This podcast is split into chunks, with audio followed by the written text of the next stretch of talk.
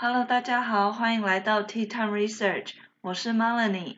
今天要分享的主题是美国 CIA 的一项人类思想控制的实验计划 Project MK Ultra。MK Ultra 计划是 CIA 设计和进行的一系列人体实验，从1953年批准，一直进行到1973年才停止。在五十和六十年代，美国因为担心苏联、中国和北韩特工会使用精神控制，对美国在朝鲜的战俘进行洗脑。当时 CIA 的局长 Allen Dulles 在一九五三年就通过了 MK Ultra 这项计划的目的，在开发审讯时用的药物和程序，并用来剥削个人意志和精神控制，让犯人招供。计划进行的期间，政府使用了许多非法手段。例如，将不知情的美国和加拿大公民当作实验对象，并利用不同的方法来操控他们的精神状态和大脑功能。实验常用的手段包含使用高剂量的精神药物和其他化学药物、电击、催眠、隔离、语言和性虐待、感觉剥夺，像是戴上眼罩或剥夺视觉。NKUltra 研究的对象和机构包含大学。医院、监狱和制药公司，可以想象这些机构很多人是在被迫或不知情的情况下参与实验。其中，LSD 就是一个被大量使用和试验的药物。实验对象包含精神病人、吸毒者、性工作者和那些没有能力反抗的人。他们还对 CIA 的员工、军事人员、医生和其他政府特工使用 LSD 来研究他们对药物的反应。这些药物通常是在试验者不知情或是没有同意的情况下被给予，目的就是要找到可以清除思想或是引出供词的药物，并把对象改造成像机器人一样的特工。在其中一项测试，CIA 在旧金山的安全屋里设立了妓院，吸引了不知情的人来参与实验，因为这些妓院都装上了单向镜。这些人被注射了 LSD 后，所有的行为都被录了下来。在其他实验中，参与者也是在不知情的情况下被给予 LSD，他们会被迫在强烈灯光下接受审讯，然后会有医生在旁边做笔记。审问的对象基本上都是 CIA 的员工、军人和那些被怀疑为其他国家工作的特工。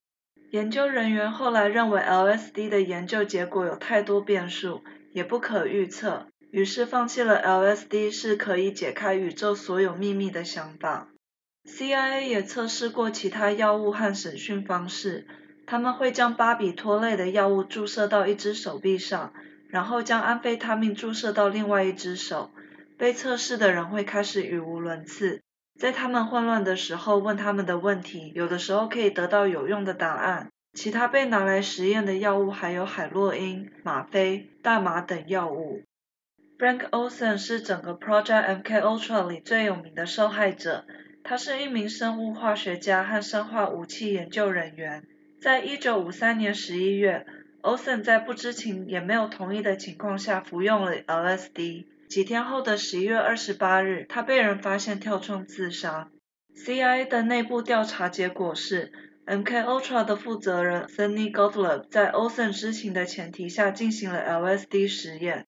不过，Olson 的家人不认同 CIA 的调查结果，他们坚持 Olson 是被谋杀的，而被杀的原因是因为他知道太多内部讯息，已经成了 CIA 机密情报的安全风险。Olson 的尸体在1994年进行了第二次的尸检，法医发现尸体上有的伤势可能是在他坠落前造成的。经过漫长的法律程序，他的家人获得了七十五万的和解金，并收到福特总统和当时 CIA 局长的道歉。除了 Olson 以外，还有几位有名的人都参与过 MK Ultra 的实验。小说《飞越杜鹃窝》的作者 Ken Casey 在大学时曾自愿参加 MK Ultra 的试验，后来他甚至继续推广 LSD，并经常举办 LSD 派对。因为这些派对经常将毒品和音乐表演结合，之后影响了早期嬉皮文化的发展，让迷幻类的药物在一九六零年开始盛行。除了 Casey 以外，波士顿的黑帮老大 James Whitey Bulger 说，他在一九五七年坐牢时，每周都会被注射 LSD，并在没有同意的情况下接受许多测试。另一位有名的参与者是 Ted Kaczynski，是一位被称为 Unabomber 的美国国内恐怖分子。据说他在哈佛大学时自愿参加了一项心理实验，而这个实验后来被认为是 MK Ultra 的一部分。在一九七四年，美国《纽约时报》发表了一篇关于 CIA 对美国公民进行未经同意的药物实验和非法间谍活动的报道。也因为这篇报道，开始了 MK Ultra 逐渐被揭露的过程。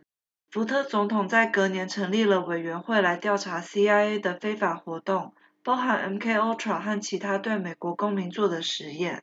之后，美国参议院成立了更大的委员会来调查 CIA、FBI 和其他美国情报机构。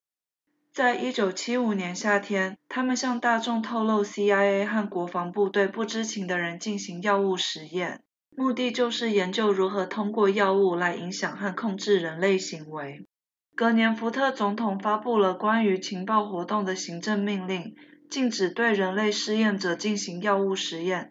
除非每个试验者都以书面形式同意，并由一个无利害关系的一方见证。其实，在这之后，最好笑的是，MKUltra 的负责人 Sidney Gottlieb 在一九七二年退休时说，他认为 MKUltra 计划所做的实验都毫无价值。虽然 CIA 之后坚持 MKUltra 类型的实验都已经被停止，但有加拿大的调查记者声称这些实验仍然存在。只是使用不同的名字进行。那么关于 Project MK Ultra 的分享就到这里。如果喜欢，记得订阅 Tea Time Research，然后 follow 我的 Instagram 和 Facebook。我们下次见。